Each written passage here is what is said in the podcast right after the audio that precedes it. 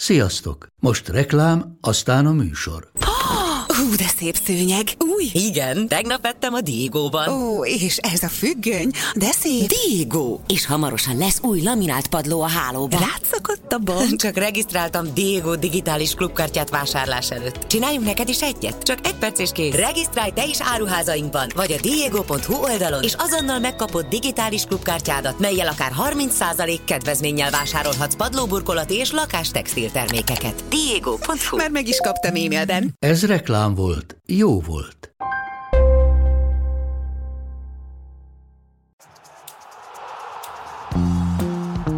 Ez a teljes terjedelem. Magyarország első futballpodcastja Baumstark Tiborral és Bognár Domával. És ezen a héten Nagy Viktor csatlakozott hozzánk nagy örömünkre újra a teljes terjedelem régió vendége, barátja. Nagy szeretettel üdvözlünk. Menjünk. Ennél jobbat nem is tudtál volna mondani. Köszönöm a meghívást. Ez a te vendég, barát, ez nekem ez tökéletes. Szoktam hallgatni egy spanyol podcastet, egy spanyolosat, és ők, ők mondogatják mindig, hogy uh, friend of the pot uh-huh. az ilyen emberekre, mint Martin Braithwaite, meg, meg van néhány ilyen kiválasztottjuk, akik, akik ilyen, Hasonló kaliberű vendég vagyok én is. ja, nem. mint Martin Braithwaite. Igen. Igen. Jaj, Pont zseni. azt számoltam, bocsánat, hogy, hogy vagy ugye ez a 398. adás, és szerintem vagy a hatodik, vagy a hetedik alkalom, hogy itt vagyok, és ezt egyébként tényleg úgy élem meg, hogy ez menő, és ez egy Nagyon hatalmas örülünk neki. dolog. Köszönjük. Várj, és mi az összefüggés? Na jó, kezdjük el akkor az Azt adást. hittem, azt hittem valami matematikai lesz. Ja, nincs. Minden nincs, 113. adásban. Nincs ilyen. De majd legközelebbre kitalálok egy ilyet. Jó. Akkor mi- mindegy. Menjünk tovább. Menjünk időrendben. Kezdjük az elején. Kezdjük el. Di Lorenzo, largo da El Mas, che sterza, con sinistro calcio deviazione, anche El Mas, per il 5 a 1, ancora El Mas, Napoli spietato sulla Juventus, 5 a 1. Pénteken kezdjük Napoli Juvéval, mert van mivel kezdeni. Pont azt hiszem most osztottam meg Twitteren, hogy a Maradona filmben volt egy ilyen jelenet, amiben mutatták, hogy a 87-es, az első Napoli bajnoki cím után Ja, kifüggesztették a temetőre, hogy nem tudjátok, miből maradtok ki. És lehet, hogy ez az, Mennyire nápolja Ah, igen, igen, igen. Ez, ez nagyon híres. Nem tudjátok, miről maradtatok le, ugye ez a temetőn szereplő felirat. És az igen, idei szezon is ilyen. Ez most már nem az első ilyen meccse volt a Nápolinak.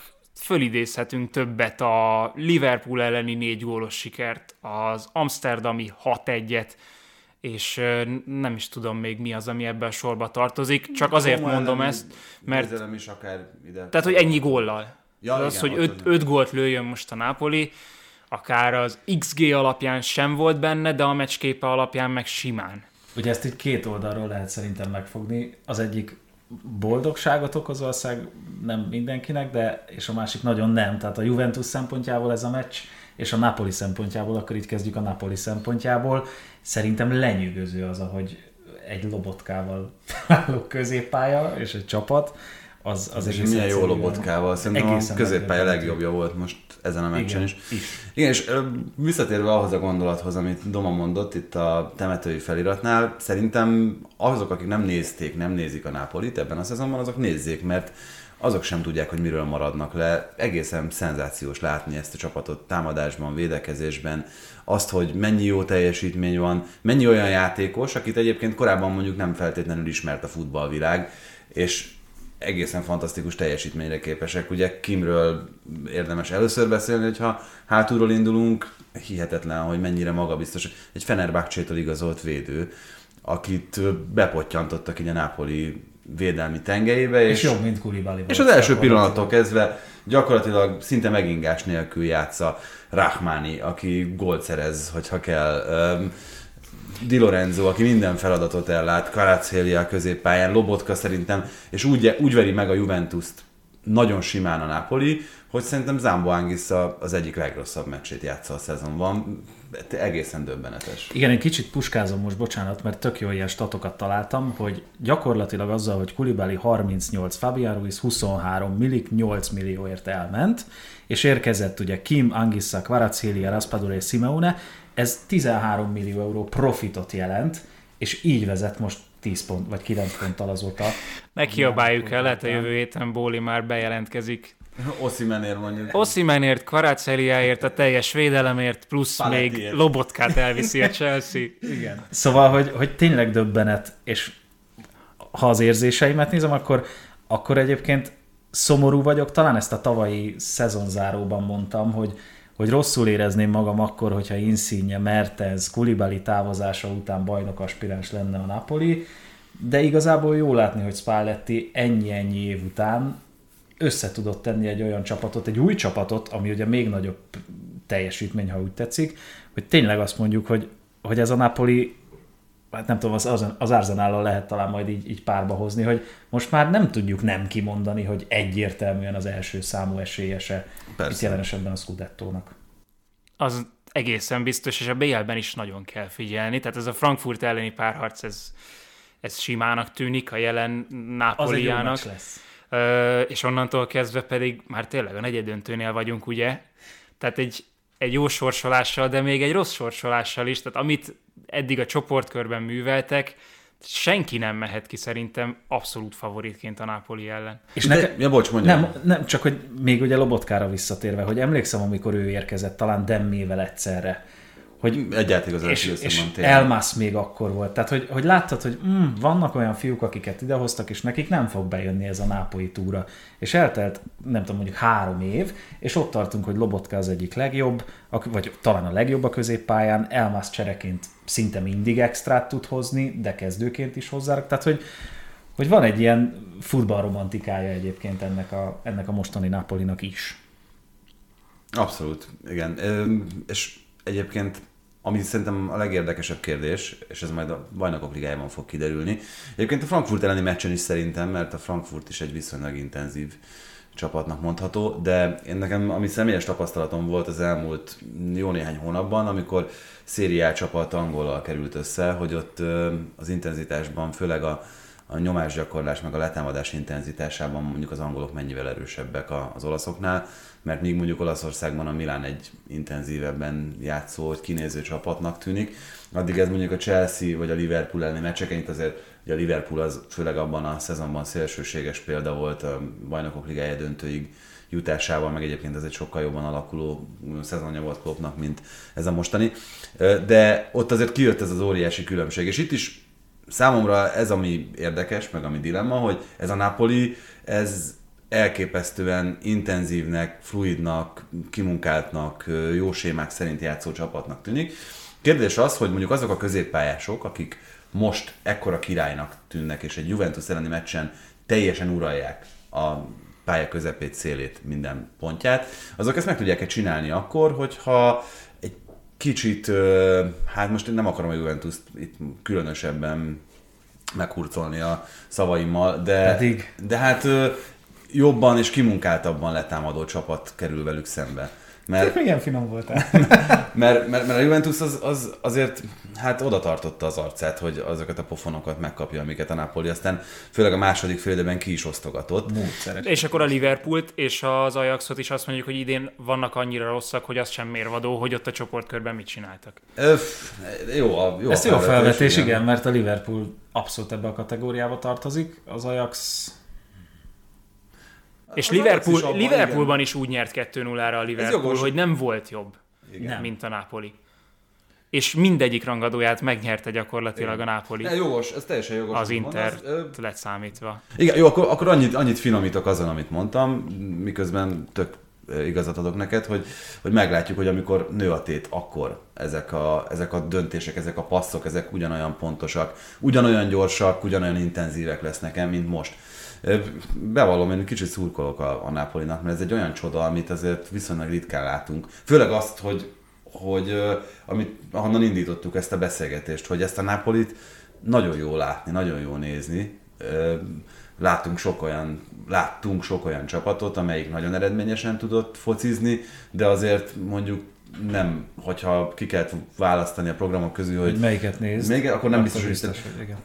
A Leicester egy borzasztó szerethető történet volt az elmúlt évekből, de hát azért az a foci, amit ők játszottak, a, a Vardi kontrákkal, meg ö, már ezzel Okazakival, az, az kevésbé volt látványos a Napolinál. És még talán a legnagyobb neveket nem is említettük, vagy nem emeltük ki annyira Kvaratszéliát és Ossimen. Szerintem az, hogy a nyáron azokat a nagy neveket, akiket te mondasz, ennyiért adták el, még kb. Bagónak is mondható, ahhoz képest, hogy Osimen és Kvaratszélia mennyire piacképes most. Tehát, hogy ez De Laurentiis szerintem nem csak a jó szereplés miatt, a bajnoki cím miatt mosolyoghat, hanem azért is, mert ezeket a játékosokat, az Oziment, hogyha az angolok hívják, hogyha valóban reális érdeklődés jön, akkor, akkor az nagyon komoly Hát bevétel ugye lesz. most egy, azt talán ma olvastam, hogy 140 millió eurós a cédula, ami ott van rajta. Nem, egyébként nem hinném, hogy ez különösebben most őt bármilyen Nem, szinten szerintem is Nem, nem. De az elmúlt években is szerintem az a, az a tapasztalat, hogy De Laurentiisnek azért nem ez az érdekes elsősorban ebben a Napoliban. Tehát, hogy ő szerintem Neki, van, azért neki futja kenyérre. Igen, és soha nem azért vett játékosokat, hogy azokat nagyobb profittal eladja, szerintem. Tényleg, ebben is soha nem gondoltam bele, de valóban mindig a csapat érdeke volt. Tehát nem, nem Igen. mint üzlet, mint amit mondjuk a Rómánál láttunk az utóbbi években, hogy kis pénz, és akkor majd továbbadjuk. Ugye erről vitatkoztunk talán korábban többet. Csak és mindig, tehát so, szerintem a Napoli az a csapat, ahol egyetlen egy piaci mozgás, még ezt az idejét sem, ahol jól jöttek ki egyébként a dolgokból, sem motivált anyagi érdek. Tehát Kulibalit sem azért adták el, mert ő sokat keresett, és a helyére érkező Kim kevesebbet, vagy mondjuk látták, hogy, hogy, hogy ez egy jó frissítés, szerintem nem feltétlenül láthatták, jól alakult, de, de ez így jött ki, hanem sokkal inkább az, amit De mindig is mondott, meg John Toll is mindig ezt nyilatkozta, hogy ha a játékos menni akar, akkor ők nem fognak elé akadályokat gördíteni, de az a játékos, aki szívesen futballozik Nápolyban, annak egyrészt megadják azt a fizetést, ami, ami miatt nem feltétlenül fogja úgy érezni, hogy neki most itt azonnal váltania kell. Másrészt meg itt azért most jön be szerintem talán először az a, az a szakmai érv, ami ugye most már azért, ha bajnoki címről még nem is beszélhetünk úgy, hogy az biztos, az tuti, hogy bajnokok ligája induló lesz a következő szezonban, ott van a BL egyenes kieséses szakaszában, egy, egy jó focit, egy hihetetlen környezetben játszhat az ember, tehát ezeket sem szabad elfelejteni, hogy megtelik úgy a Nápolyi stadion, a Maradona erre a Juventus elleni meccsre, hogy az alsó öt sorban is dugig vannak az emberek, ahonnan tényleg nem látnak semmit. És Tehát, hogy az- istenként tisztelnek a városban. Hát, Tehát, hogy persze. ezeket az embereket ott délen tényleg Isten státuszban tartják gyakorlatilag. Azt számon. most láttam az adás előtt valami hírben, hogy rögtön a meccs után Spalletti elment egyet vacsorázni a kedvenc éttermébe, és akkor ott fotózkodott mindenkivel. Tudjátok, ebben a milyen sapka az, az a rocker, ami, aminek a teteje lyukas. És ezt így felhoztam fejére, és Nekem, nekem, nekem a kedvenc hírem az elmúlt hétről, és ezt, ezt, ezt, ezt, ezt nem tudom eleget ízlelgetni, megnyílt a Napoli hivatalos shopja a stadion- a stadionban. 2023. Igen, lehet, hogy most már úgy vannak vele, hogy nem érdekes, hogyha az emberek a régieket használják, legalább nézzünk ki úgy, mint egy nagy csapat legyen. Tehát, és hogy, olyan. hogy, és, és ez büszkén jelentették, ugye van, a Nápolyban van több hivatalos Napoli üzlet, egyébként a stadiontól nem messze is van, de a stadionban most nyílt az első. Amikor még San hatalmas. hívták, akkor egyszer nyaraltunk Nápolyban, és, és nagyon meg akartam nézni a stadiont, és, és elutaztunk oda a kis vonattal, hévvel, nem tudom mivel mentünk, és tudod így ez a ö, mm, pontos, biztos, hogy ez az a hely. Meg, megnéztem újra a Google-on, és 10-es, 10-es, 15 emeletes, panel, panel, ah, és ez a bedeszkázott, akkor ez az. Igen, igen. Úgyhogy ott végül is egy shop az, az egy extrának számít. Igen, és most már van. Lehet, hogy jövőre már körbe is vezetnek a stadionba. Hát igen. Juventus Múzeumot is nyitnak. beszéljünk erről a meccsről? Mindenképpen, mindenképpen. Nyolc meccs ugye kapott gól nélkül, eh, és utána hát majd, hogy nem nyolcat kapott egy meccsen a Juve. Nem lett volna teljesen irreális egyébként. Hogyha... De egészen meglepődtem a végén amúgy, hogy csak 14 lövése volt a Nápolinak, mert így nézve a meccset A több, helyzetek voltak többnek nagyobb tűnt. szerintem. Tehát amiatt tűnt úgy, hogy, hogy a, az a 14 lövés azért az viszonylag viszonylag éles volt. Na mindegy, az, az nem biztos, hogy jó ötlet, hogy Danilo és Alexandro játszon belső E. Én ezt akartam mondani, hogy, hogy ránéztem a Juventus kezdőjére, és ez volt az első gondolatom, hogy ha öt védősnek tekintjük a felállást, épp nem háromnak, akkor az öt emberből négy az igazából egy négyvédős rendszerben hátvéd, vagy szélső hátvéd. Tehát Bremer volt az egyetlen belső védő gyakorlatilag, mondjuk neki nem volt nagy meccse, ha, Hát nem. ha úgy tetszik, sőt, ezt még ezt mindenképp elmentettem. Elég nehéz helyzetbe hozták őt egyébként, elég gyakran. Volt egy ilyen nagyon jó pofa mém Alexandróval kapcsolatban, hogy, hogy neki van egy körforgása, hogy van egy bocsánat, szarmeccse, aztán még egy szar, még egy szar, és még egy rossz, de akkor van egy szerencsés asszisztja, és akkor a Juventus szurkolók elhiszik, hogy ő visszatért, és aztán megint folytatódik ez a, ez a, ez a körforgás. Szóval, de mindegyütt nem akartam bántani, de most még fogom, mert ezen viszont betoltok ti is. Van egy olyan Twitter oldal, ami mindig átnevezi magát, és amikor én láttam, akkor az volt a neve, hogy 167 nap Alexandro szerződésének lejártáig. és gyakorlatilag ennyire ö, célkeresztben van szegény, no de piccet félretéve, hogy azért itt a, ez az elmúlt 8 meccs, ugye ezek 1 nullák jelentős részben. 5 a 8-ból. Nem tudom, hogy mennyire van a Juventusnak fura, de hogy mennyire van receptje arra, hogy mi van akkor, ha hátrányba kerülünk. Mert hatszor került eddig hátrányba a szezonban a Juve, és ebből öt vereség lett. A Salernitana elleni meccs volt, ugyanaz mínusz kettőről lett kettő-kettő, de hátrányból a Juventus nem nyert még ebben a szezonban meccset. És ez, ez szerintem borzasztóan hangzik egy olyan csapatnál, amelyik éveken keresztül olyan szinten dominálta ezt a ligát, hogy, hogy, hogy még, olyan nincs is. Szóval nem tudom, hogy egyébként az okok meddig csúsznak vissza. Nyilván ez az idei hercehurca, a vezetőség, ilyen vált. Ez a keret most nem is olyan erős talán amúgy, mint az utóbbi években. Hogy valahogyan Hát nem érezzük azt a, azt a azt az Szerintem erőt, ami ezt főleg a sérülések miatt. Igen. Én is De itt a, akit, akár. akit mindenki bűnbaknak elővesz, az Allegri, nem? Hát most a 8-as sorozat után azért elég sok volt a dicsérő szó, amit Hónap edzője lett. Igen. De pont a múlt héten is azt beszéltük, hogy a, hogy a Juve még így is, hogy második, és még így is, hogyha nyert volna itt, még akkor négy akarod. pont lett volna a különbség. Attól még nem bajnok esélyes. Nem, és szerintem nem is volt reálisan az, nem is volt reális az, hogy a, Hát utólag könnyű. hogy a 8, hát a 8 egymás után, de erről beszéltünk múlt héten is, hogy nem is volt reális az egymás után aratott 8 győzelem. Főleg egyébként nem a, a 8 kapott gól nélküli meccs, mert szerintem az ahhoz azért írdatlan mázli volt szükséges, hogy, hogy ezt a sorozatot így le tudja. Ö, nem, tehát nem tudom egyértelműen azt állítani, hogy fejlődött volna ez a csapat az eredmények javulása ellenére sem a Juventusnál. Igen, ugye mindig elmondjuk ezt, hogy az edző nagyon szereti az 1 0 győzelmet. Nem vagyok abban biztos, hogy egyébként hosszú távon ez előremutató, pont egy ilyen fejlődési görbét másképp tudsz rajzolni akkor, hogyha egyébként folyamatosan szűk győzelmeid vannak. Én azért most már kevesebb, tehát mint amikor mondjuk nálunk volt addig én az olasz, jóval nagyobb dózisban kaptam az olasz focit is többek között. Nekem fájó látni, hogy egy, egy egyébként volt egy vitátok egyszer a Haraszti Ádival, nem tudom, emlékszel-e Tibi Iguainnal kapcsolatban, a győztes mentalitás. Emlékszel? Emlékszem. Bocsánat, nem akartam feltépni a mindegy. Szóval, hogy, hogy szerintem ebben a Juventusban ott volt a győztes mentalitás még, még azt mondom, hogy két évvel ezelőtt is. Idén ennek fikarcnyi jelét sem érzem, de javíts ki, hogyha tehát másképp.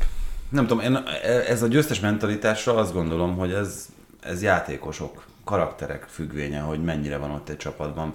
A Real Madridban, A Real Mad- igen. igen. a Real Madridban nagyon sok a győztes mentalitás játékos, de egyébként a Barcelonában is majd úgyis beszélünk erről a két csapatról. Jelen pillanatban most nagyon úgy tűnik, hogy a Napoliban is több a győztes mentalitású játékos, mint a Juventusban, ami persze folyamatosan formálódik, mert kialakul ez a győztes mentalitás akkor, hogyha az ember sebezhetetlennek, meg verhetetlennek érzi magát egy bizonyos szinten fölül, de addig, ameddig a, a Juventusban Bárzái, Bonucci és Chiellini volt hátul, ameddig ott volt mögöttük Buffon, ameddig elől mondjuk Teveznek nagyon jól ment, ameddig Pirlo irányított, ameddig Pogba csúcsformában játszott, akkor föl tudott küldeni Allegri, mert ugye volt olyan időszak, amikor ezeket az említett játékosokat ő irányította, a 11 játékosból 7 olyat, akire azt mondjuk, hogy győztes mentalitása van, és, és olyan dolgokat is meg tudnak, megmernek csinálni, amiket azok nem mernek, akik egyébként a képességeik alapján alkalmasak lennének erre, de nem hisznek annyira saját magukban, meg nincsen annyi, mondjuk, hát akkor nevezzük így győztes tapasztalatuk, hogy, hogy Itt maradt hírmondónak Ángel Di Maria. Amúgy Igen, még az megdöbbentő volt, hogy ő az egyetlen, aki képes veszélyt teremteni, amúgy. A, ami szerintem szintén, az egyik legemblematikusabb jelenete volt ennek a meccsnek, amikor a 114 cm magas Mário Rui úgy lökte ki a pályáról, mint hogyha ott se lett volna. Tehát Centivel mérted a Mário Ruiz? mettől meddig. Volt még furcsa döntése. Ezt hogy érted, Doma? Hát, hogy honnan kezd, na mindegy. Ja, na jó. Mit akartam? Kiézát akartam még mondani, meg Bence fölírta a fiatalokat, és azért ez egy jó felvetés szerintem, hogy Kiézát biztos, hogy a Napoli ellen teszed vissza a kezdőbe, szélső, Ha jól szélső védőposztra. meg, meg volt a fokozatosság szerintem ki ez a visszatérése kapcsán, ugye itt a VB alatt, amennyire tudjuk, már teljes értékű edzésmunkát tudott végezni, az még nem ugyanolyan, mint a mesterhelés, és aztán adagolta neki Allegri a perceket. E- Ebben szerintem, vagy én legalábbis mondjuk taktikai vagy egyéb értelemben nem látok hibát, hogy, hogy Kiézával gondolkodott. Egyébként alapvetően azt sem érzem, és ez most lehet, hogy furcsa, meg egy kicsit ellentmondásos, hogy Allegri olyan nagyon nagyot hibázott volna taktikailag ezen a mérkőzésen. Hát én Azt pont ezekbe mondani, látom. Ennyit enged ez a csapat? Ennyit enged ez a csapat, meg ennyivel jobb jelen pillanatban itt az említett okok miatt a Napoli, mint a Juventus. Az, hogy egy meccsen a, a Danilo meg az, az Alexandro, nem is tudom, talán ezt a Cox írta, hogy ő két támadó felfogású szélső védő. Voltak. Igen. Vala. Valamikor. Tehát ők mindig az volt, vannak ilyen játékosok, akiről azt mondod, hogy lehet, hogy szélsővédőt játszik, de hogy védekezésben nem olyan jó, mint támadásban. igen, és egy az egy elleni védekezésben, és ráereszteni ilyen embereket Kiézával kiegészülve, Kvaracéliára, meg Osimerre főleg, az nem egy öngyilkos taktika? Igen, ez gyakorlatilag ez még a FIFA-ban sem működik, hogy olyan játékosokat rakosgasz posztokra, ahova nem valók egyébként. De hát nyilván a kényszer az meg, tehát most mit csinálsz akkor? Tehát nem nagyon tudsz ezzel a helyzettel mást kezdeni. Nem tudom még ki volt ott a padon, aki, akin változtathatott volna, csak úgy tűnt, hogy Allegri nem, tud, nem akar, az oké, okay, de nem, nem is nagyon tudna így változtatni ezen. Én sem éreztem ezt. Egyébként de én nem, szerintem nincsen, nincsen most ebben több, mármint olyan szempontból a, ebben a Juventusban, hogy, hogy ö, nem feltétlenül, amit az előbb is mondtam, nem feltétlenül gondolom azt, hogy ö, itt most e között a két csapat között ne lenne ekkora reális különbség. De egyébként a, a Napoli meg a többi csapat között most van különbség a Napoli javára, szerintem mindenkivel szemben, és itt most tényleg a pillanatnyi állapotot mondom, megérzem, ezek változhatnak ezek a dinamikák, ugye nem tartunk még a bajnokság felénél. Igen. 18 forduló ment le a 38-ból, tehát hogy várjuk azért még meg, hogy, hogy mi történik, milyen sérülések, formaingadozások alakítják a képet, de, Azt mondjuk de szerint- hogyha pillanatképet akarunk fotózni most erről a helyzetről, akkor szerintem ez tökéletes látlelet volt. Igen, az viszont egy jó visszajelzés még a Napoli javára, hogy az Inter elleni mérkőzés után jött ez a Juventus elleni. És nem okozott igazából gondot. Hát igen, meg előtte a Sampdoria elleni, igen, és ö, talán egyébként még az sem feltétlenül jött rosszul a, a Napolinak, hogy persze nem jó kikapni, de hogy ez a veretlenség elszállt, ez, ö, ez szerintem egy lelki tehertől való megszabadulást is hozott. Mint Argentinának a VB-n. Minden esetre most azt néztem, hogy februárig ugye a BL meccsükig, a Frankfurt ellenig elég könnyű a sorsolás, egy Róma elleni meccs van, egyébként alsóházi csapatok sora, meg van a hétközben azt hiszem egy Inter Milán a kupában? Jól emlékszem? Most Hát, ö, szuper. Szuperkupa. Ez szuperkupa. Bocsánat, akkor azért nem, nem figyeltem annyira.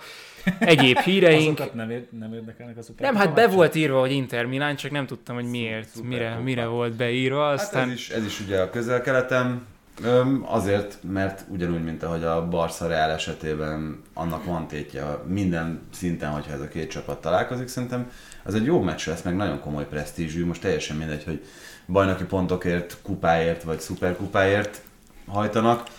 Meg hát majd itt, amikor szóba kerül a Barca, én azt gondolom, hogy annak hatalmas jelentősége van, meg, meg óriási hitelt ad egy, egy edzőnek. Megvan az első trófea, tehát hogy az... Na mindegy, majd arról... arról mindjárt, mindjárt, mindjárt, mindjárt, mindjárt. Még, a- annyit. Még a, Ránéztem a, Az Atalantát akartam mondani. Ezt akartam én is. Ránéztem a góllövő listára.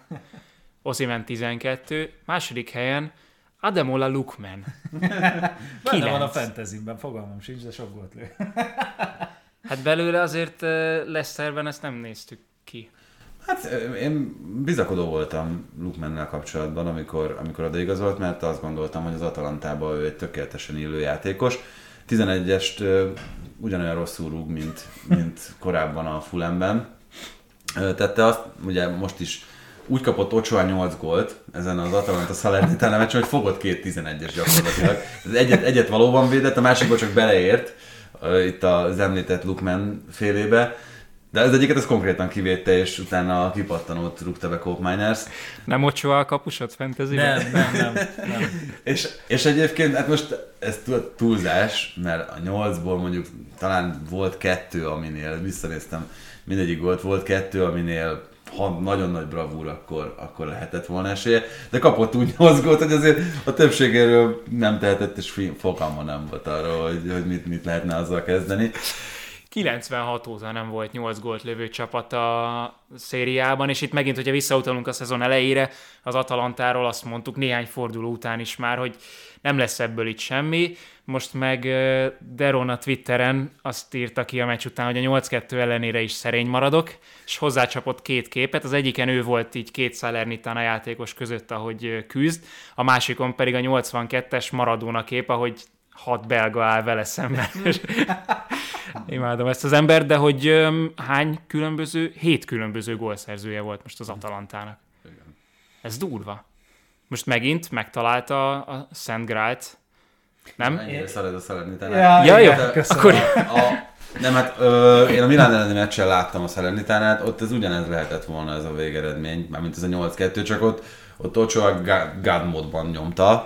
Az Ö, döbbenet volt. Még ott a kirohanása ellenére is. igen, ott az első gólnál. gólnál ott is talán, talán Jó, hát de, jó, de hát egyébként igen, volt 8 védése mellette körülbelül. De extrák. Tehát, Abszolút. hogyha valaki azt látta, azt nem, nekem is ez van a fejem, ugyanez volt a fejemben, amit mondtam. Abszolút, úgyhogy a Salernitana játékában benne van ez. De jó középcsapat a Salernitana. igen, Igen. szórakoztató. A saját szurkolóit nem, azon kívül mindenkit szórakoztat a Salernitana. Nem tudom, szerint úgy tűnik, hogy nem fognak kiesni, nem? Ez az egyetlen, ami számít. Innentől meg lehet venni a jobbnál jobb já- játékosokat. Fáció, igen. Nem tudom, hogy honnan van pénze a Salernitanának, te biztos tudjátok, de nagyon jó játékosokat Ezt már nem vesznek. Osznitótól ennyit tudunk. Papíron. Na jó, hogy honnan van a Real Madrid és a Barcelona pénze, azt ö, nagyjából sejtjük. Dembélé, Pedri. Lewandowski, Gavi, el primero está. Gavi. ¡Gol! ¡Gol!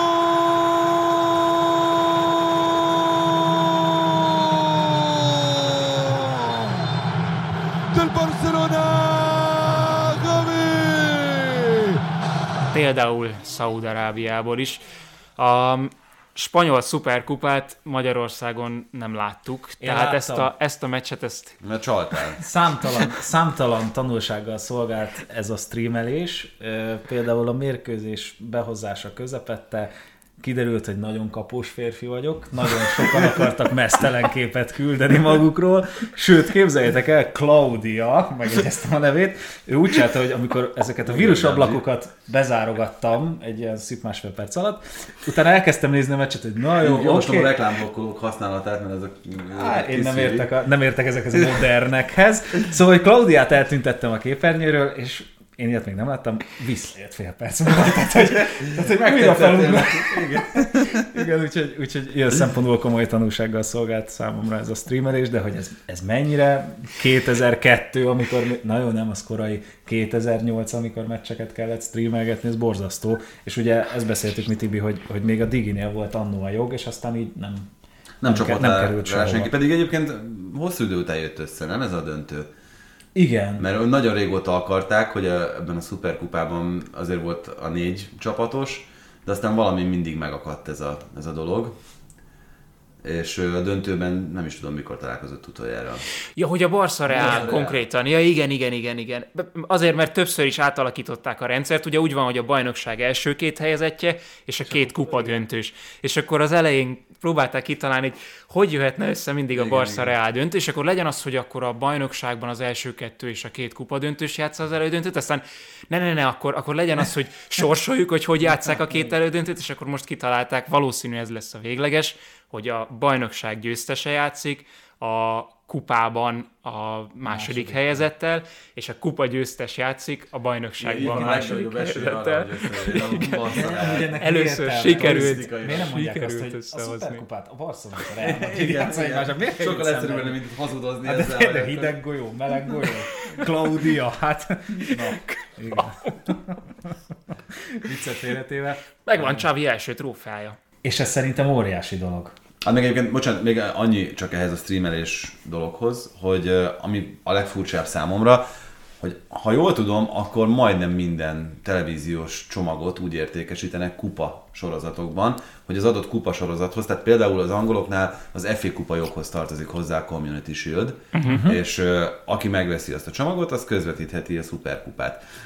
Ugyanez az olaszoknál, ugye most a hétközi Milán Inter az, az azon a csatornán lesz, itt ugye a Sport TV adja az olasz kupa meccseket, amelyiken az olasz kupa meccsek. Kupa De maga. Azt nem értem, hogy hogy ez hogy nem került hozzá a spanyol kupacsomaghoz. Ja, te nagyjából tudom, ugye ö, Mivel minden a Reálról és a Barszáról szól, ezért azt kell eladni, hogy a Reált és a Barszát próbálod te érték. Nem, nem, a, nem a kupát, mint csomagot próbálod értékesíteni, hanem a Reál csak, csak ezzel előjöhetnek ilyen anomáliák, mint amilyen ez a mostani, hogy, hogy nincsen jogtulajdonosa a, a dolognak egy országban. Öm, ugye ebből volt tavaly vagy két éve ez a balhé, hogy ö, Piqué a szövetség elnökével ezzel kapcsolatban beszélgetett, amit, amit elfogtak, hogy, ö, hogy hogyan legyen ez a szuperkupa rendszer. Hát konkrétan ugye Piqué segített. Tehát ő, ő közvetített a, a spanyol szövetség és tavaly között. Szerintem 19-ben Ja, kötött, már. kötötték meg a szerződést, és 21-ben jöttek ki szerintem ezek a szivárogtatások. Igen, igen, tavaly jöttek ki, ez az volt, ami... Az utolsó digis évben mi már így adtuk, erre emlékszem.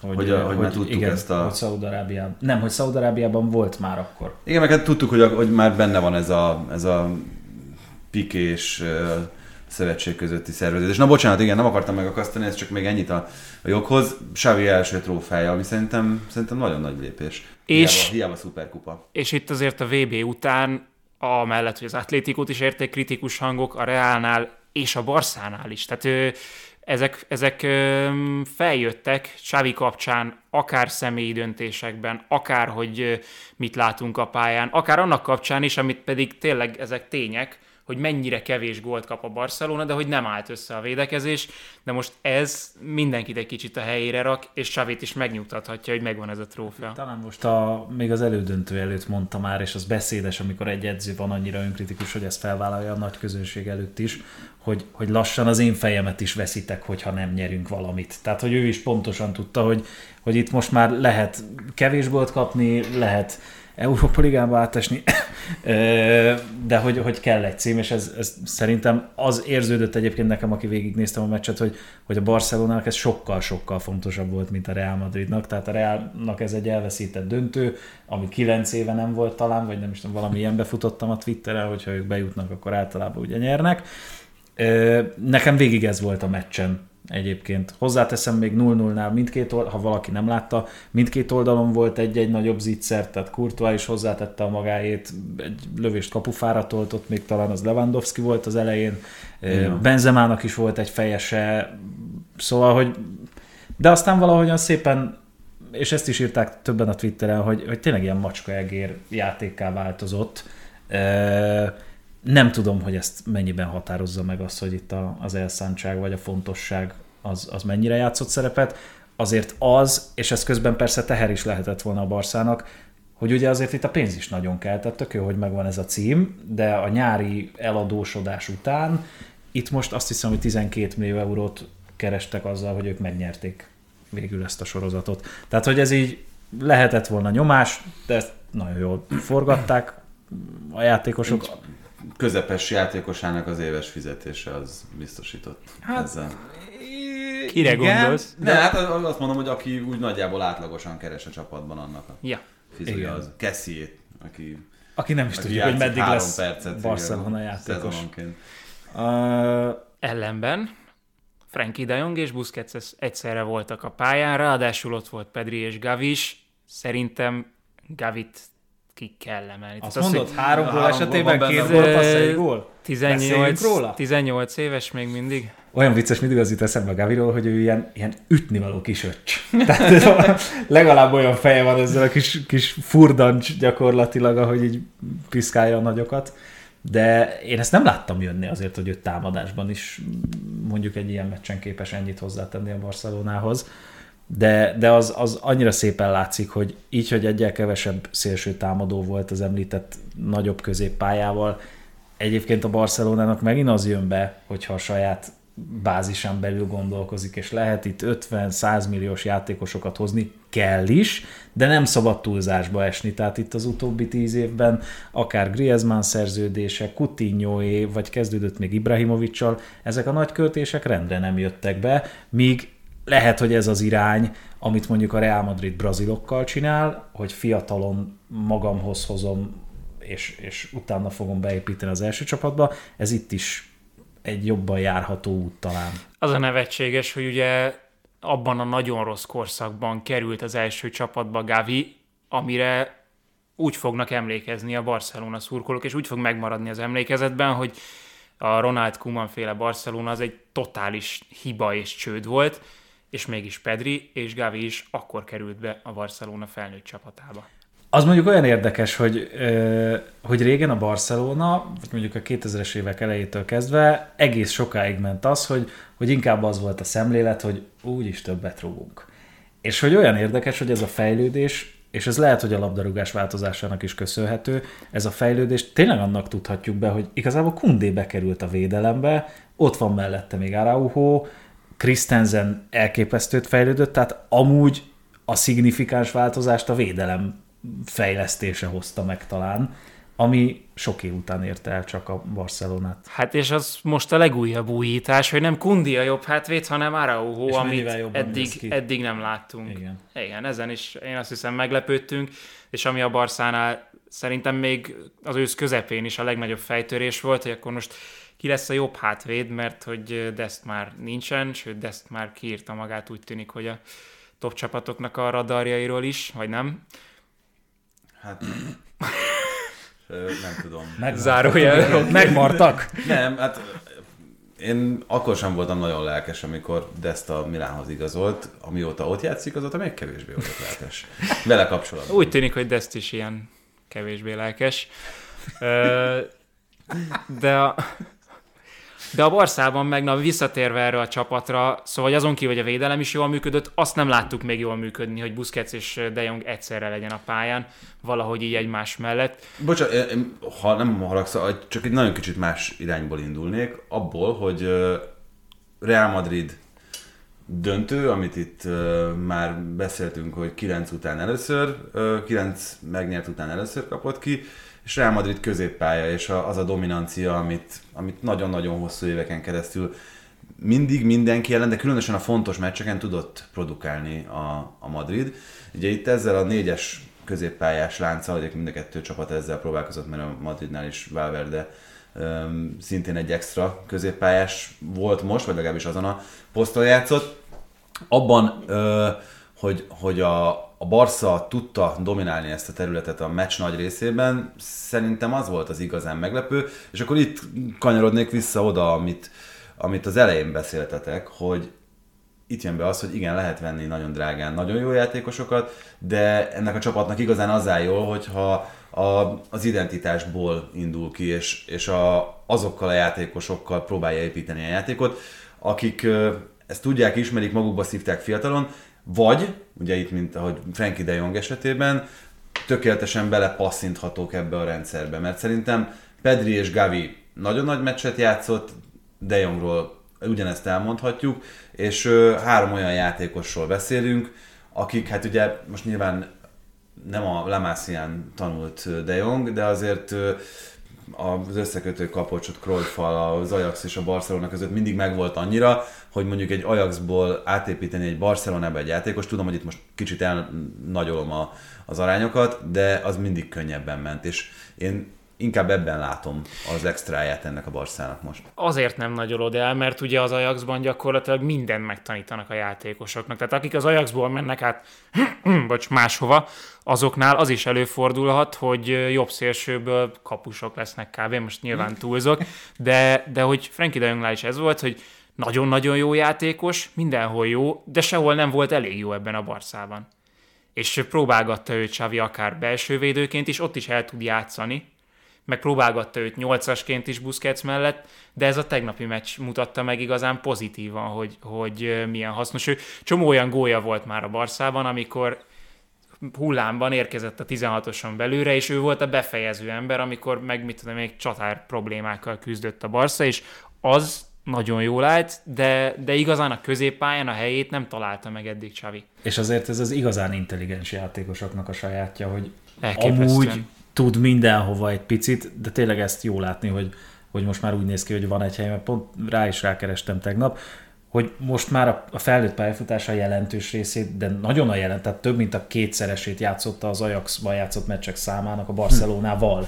Tehát, hogy azért 2019-ben jött, jó régóta itt van, ezen gondolkoztam, hogy, hogy ő, aki ilyen, ilyen brutál tehetségként indult, és az volt, hogy bárhova is, mindenhova is szükség van rá, hogy vajon és aztán lehet, hogy ez egy buta gondolat, de hogy ő, ő jó, jónak tartja azt a döntést, hogy ő végül itt kütött ki, hogy akkor, amikor ő ide készült, akkor az egy, egy nagyon magas szintű Barcelona hát, volt. hogy nyáron nem igazolt el, mert szerintem ez még egy nagyon érdekes kérdés, hogy amennyire itt kívülről látszott, persze most nem a nyilatkozatokból induljunk ki, azért nagyon-nagyon úgy tűnt, hogy Ten Hag viszi őt a Manchester Unitedhez.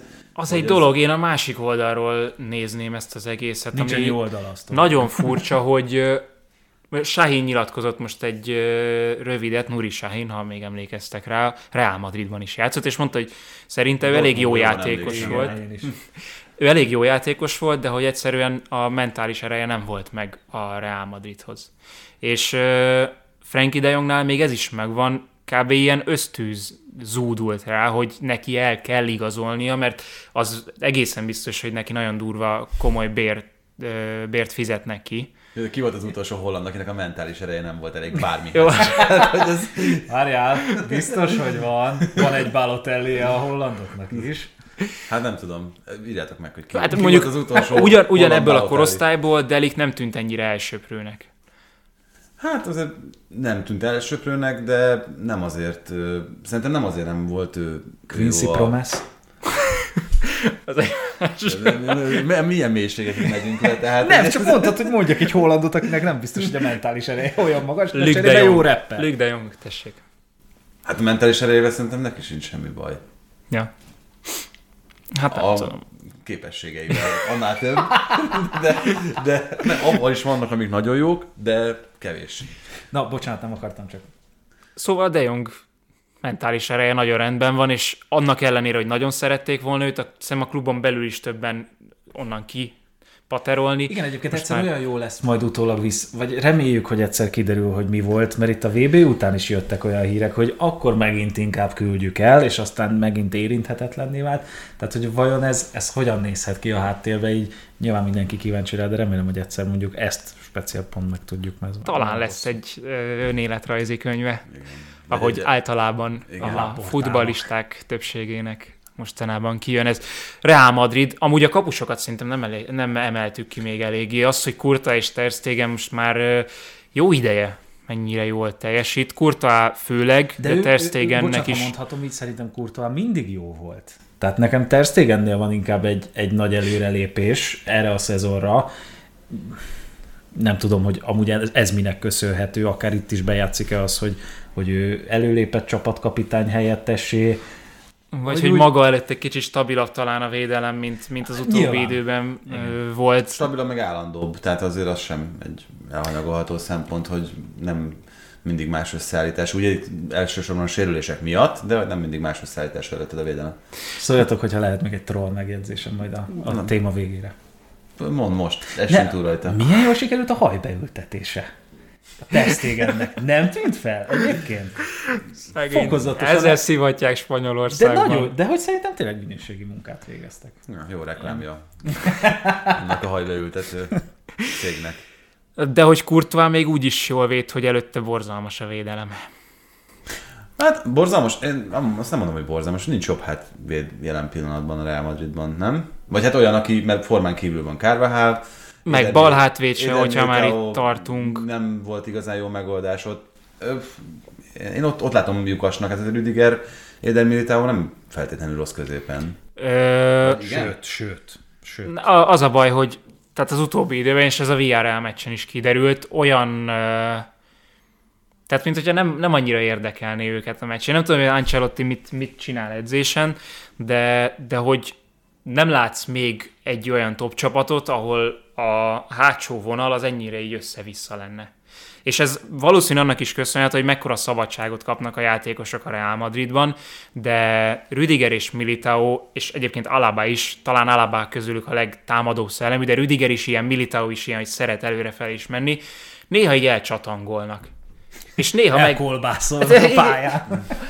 És mögöttük megnyílik egy-egy folyosó, amit régen Casemiro mondjuk lezárt. Szerintem ez egy nagyon jó pont, hogy ő vajon mennyire hiányzik, mert ő például egy nagyon komoly változó. Chouameni helyettesítené, csak Chouameni ugye most sérült, Kamavinga. és Kamavinga meg, hát Kamavinga is hibázott, Kroos is hibázott Kamavinga Nem gólnál, volt jó meccse, ez, ez kétségtelen. És akkor itt a kérdés, hogy öm, akkor a szélsővédőkkel mi legyen, mert ugye Rüdiger játszott bal hátvédet idén, Mendinek a teljesítménye az, az öm, kiegyensúlyozatlan, ott a bal, bal hátvéd poszton, a jobb hátvéd az ugyanez, tehát hogy Carvajal is, Lucas Vázquez nem feltétlen jobb hátvéd, védekezésben nem megbízható, akkor itt próbálgatja Militaot, bal hátvéd poszton Rüdigert és Nachot, Ancelotti, és középen pedig Alaba a biztos pont. Mi az, Tibikém? Ne, semmi. Tehát, hogy jut eszébe valakinek Rüdiger mi, mi alapján gondolta azt, hogy egy jobblábas, 1,96-os Hat, cula, igen. Jó lesz szeretem oda, jó lesz szeretem oda balra. nem? Hát nincs, Úgyhogy- nincs más opció. Ja, hát világos persze. Egyébként nekem nem, ez durvább. Nem, ezt akartam, hogy nekem annó Lucas Vázquez hátrahozatala is ennyire megmagyarázhatatlan. De ennyire nem volt megmagyarázhatatlan. Mert Hát Rüdiger azért- egyébként játszott jobb hátvédet még a Rómában is annak idején, sőt a Chelsea-ben is volt kénytelen a jobb oldalon játszani. A három belső védős rendszerben gyakran, sőt legtöbbször a bal oldalon játszott, de bal hátvédként egy négyvédős rendszerben, hát ö, szerintem eléggé elvetélt a, az elképzelés is. Nincs olyan érzésetek, hogy, hogy nincsenek a korunk labdarúgásában igazán jó szélsővédők? Vagy ez a probléma? Most Nincs. felvetődött a... Látva Hakimi teljesítményét Jó, a, oké, a oké, VB-n. oké, Hakimi, Alexander Arnold, nem azt mondom, hogy Reece James tudom Lamptey, mondani. Reece James. Oké, okay, csak azt mondom, hogy itt van a Barcelona és a Real Madrid, és most megint az van, hogy na felfedeztük, hogy Pavár esetleg eljönne a Bayerntől, és rajta kell majd húzabonázni, hogy ki, és akkor mondj másik elérhető játékost. Ott van Münyi, és gyakorlatilag két nevet hallunk folyamatosan, mint jobb hátvéd opció a legnagyobb top klubokhoz. Az a vicc, hogy tehát a Real Madrid ezt, ezt úgy, úgy keresi ezeket a játékosokat, De ő bal. Ja jó, hát most jobbot keresünk? Hát jobb Ja, te- rohadt sok jó van szerintem. úgy Jó, keresi ezeket a játékosokat a Real Te Madrid, mondtál most hatot. hogy eladta de- Hakimit, eladta Teo Hernándezt és eladta Regilont. Hát igen, az... Okos, okos húzások. Ez, ez már így nagyon furcsa. De mondjatok meg jobb hát. De nem, mert nem, nem, tudok. csak nekem ez a benyomásom, és aztán mondd, hogy fals, mert simán elfogadom, Nem, hogy hát fals. Alexander Arnold, Reece James, két szerintem nagyon jó találat. Terry Lamptey nálam szintén egy, egy nagy kedvenc ezen a poszton. Öm, Hát nyilván most sokat kéne gondolkoznom. Az a, az a baj, hogy szerintem most itt ez alapján a VB alapján Dumfries. Hakimi annyira kiemelkedik, de szerintem Danilo is egy nagyon jó képességű jobb hátvéd, ha már itt tartunk. De azt mondod, tehát, hogy nem szivatásból mondtam, ez csak az érzésemet tőled. Nem, Daló szerintem nagyon jó jobb hátvéd. De most, Rhys James. Öt, öt mondtuk, igen. Ja, bocsánat. De ez, szerintem ez, ez Na mindegy, nekem érzése, nekem kicsit hiányposzt. Tehát, hogy mindig egy-két név az, aki akkor úgy mondom, hogy elérhető és felvetődik, és ugye most a Műnyi... Kársdorp. De meg jó a tetkója. Igen. Soha ne felejtsük el. Mario Rui lesz a következő. Most bal. már ér- Ő bal? Ő balos. Ah, bocsánat. Hát Di Lorenzo például szintén. Di Lorenzo extra. Igen. Azt, Di Lorenzo szintén, ugye Spinazzola, aki jobblábasként játszik, főleg bal oldalon. Vannak azért. Jó, oké, mindegy. Azért majd Paváron veszekednek a nagyok Spanyolországban. Van kínálat a piacon. Paváron. Te jó ég. Lépjünk Todd- tovább. Todd Bowley rájuk is nyúl azonnal. Hát? Lépjünk tovább. Ö, mit akartam? Ja igen, igen, igen. Pikét. Ja? Twingo? Tehát, hogyha ha már, ha, ha már szóba került ez Én a szuperkupa, és Én csak hogy annak szurkolok, hogy ő ezt előre egyeztette, és akkor így jelentős. zseniális. Hiszen biztosan rászorul. Zseniális. Jelentős. De összefügg a szuperkupával. Tehát az, az volt a legutolsó hír, ami kiszivárgott, hogy ugye Piqué az évente 40 milliós szerződésből, amit a Spanyol Szövetség és Szaudarábia kötött, 10%-os ö, jutalékot kapott a cégével, a Kozmosszal, amelyik itt a közvetítő volt, és Piqué ugye visszavonult azóta, de nem állt meg a bizniszben, hanem olyan dolgokat talál ki, mint ez a Kings, Kings League, League. nevű zseniális 7 plusz egy. kezdeményezés. 7 plusz 1 január elején indult, és amit sokan szeretnének megvalósítani, hogy a foci izgalmasabb legyen, és jobban többen nézzék a fiatalabb korosztályból. Ugye Florentino Perez meg nem is tudom, Mi a fiatalabb korosztály? Nem, ő mondta azt, Ja. hogy túl hosszúak a meccsek. Ja, ja, ja, igen, igen, igen. Kevés a igen. megszakítás. És igen, igen, és akkor mindenki azt mondja, hogy a fiatalok hibája, de Piqué azt mondja, hogy nem a fiatalok hibája, hanem a mi hibánk, hogy nem alkalmazkodunk a fiatalokhoz, és ezért kitalálta ezt a sorozatot, amit amúgy Twitch-en streamelnek, és vannak ilyen extra szabályok, hogy vannak ilyen kártyák, amiket be lehet dobni, meg mint a vízilabdában ilyen ráfutással kezdődnek a meccsek, és középen van a labda, és elég nagy sikere van. Döbbenetes nézettségi rekordokat dönt, és um, Casillas-t, Aguero-t és ilyen híresebb Aguero-nak megvan az streamereket. első gólja is, azt láttam. Igen, igen, igen, igen. És most na- nagyon-nagyon jól megy az egész, de a téma az, hogy ugye Piqué Twingóval érkezett. Azok után, hogy-? Én- hogy én Shakira beleszállt. Nem, én is hallgattam, én csak Én olvastam. meghallgattam. Igen. Jó? És jó? Elénekel, elénekelnéd? Légy Nem, hát ez egy, vannak ilyen, tudjátok, amikor a rapperek benyomnak egy alapot, és akkor ilyen live session nyomnak. Uh-huh. És kicsit ilyen hatásút csináltak, Aha. Hogy volt egy, van egy rapper, Bizarrap, vagy nem tudom mi a, mi a neve, és akkor ő nyomott egy ilyen ütős alapot, és akkor erre a Shakira meg lenyomta ezt a számot. Vagy énekel? Hát ez, ez ilyen kettő 50-50, között. ilyen hip-hop-szerű, igen, nem, nem tudom, minek mondjam. Legyen Mi, mi adunk alapot, hogyha te elénekled azt a részt, ami... Az a baj, hogy ö, nincs meg. De bejátszunk amúgy, megvan a megoldás. Bejátszunk egy, egy részletet, Jó. De bejátszom engem majd... az érdekel, hogy a a- te verziód milyen igazából. Nincs verzió. Nem érti, na mindegy volt. De majd írok egyet, hogyha szeretnétek. Két soron belül van egyébként az, hogy a Ferrari-t lecserélted egy Casio. Twingóra, és a Ja. Rolexet meg egy Casio-ra. Casio-ra, szponzorált tartalom. És először kötött a Casio-val egy szerződést, aztán egy héten belül azt mondta, hogy a Renault-val is kötött egy szerződést, és Twingo-val jelent meg itt a Kings League-nek az eseményen. Mit szóltok hozzá? Szerintem kiváló marketingfogás. És egyébként vissza, Tibikem, aztán megyünk tovább, látom, hogy ez a téma téged kevés. De, de, de érdekel. meg. Na, főleg a ti véleményetekre vagyok kíváncsi. De van, van nekem is egyébként gondolatom, de nem, nem feltétlenül ezzel, úgyhogy ezt fejezzük. Nem, nekem, nekem csak ennyi, hogy, hogy amúgy én azt díjazom, hogy valaki az újításokon gondolkozik, mert, mert tényleg azt látjuk, hogy annyira felgyorsult a világ, hogy ez a 90 perc plusz, ha Katarban vagy, akkor plusz 20 még, ami rájön hosszabbításban, de amúgy a hétköznapokban is ez a plusz 10, ez sok, ezt nem így fogyasztják már az emberek, tehát most, hogyha normális mederbe tereljük ezt a, ezt a gondolatot, akkor szerintem az egy dicsérendő dolog, hogy, hogy Piqué azon agyal, és láthatóan jól csinálja, hogy mitől lesz a foci megint úgy fogyasztható, vagy akár a fiatalokat hogyan tudja behúzni a labdarúgásban, mert ezzel azért Hát gyakorlatilag a behúzza és ellopja. Igen. Tehát, hogy most ez történik, ö, annyit nem tettem hozzá, hogy ő a társalapítója ennek, akivel csinálja, Spanyolország legkövetettebb, legismertebb streamere. Tehát azért mondom, hogy egyébként a csávó zseni. Zárójelben figyeljük azért ezt a projektet, és amúgy Persze. csattanul csak hadd mondjam el ezt még a végére, hogy volt egy játékos, aki teljes maszkban, tehát ö, teljes öltözetes Enigma? maszkban, Enigma jelent meg az egyik meccsen, uh-huh. és azt mondták róla, hogy egy első osztályú játékos, aki a szerződése szerint nem engedték meg, hogy eljöjjön ide focizni, pedig most éppen alig játszik. És beöltöztették ilyen pókembernek, én ezt láttam.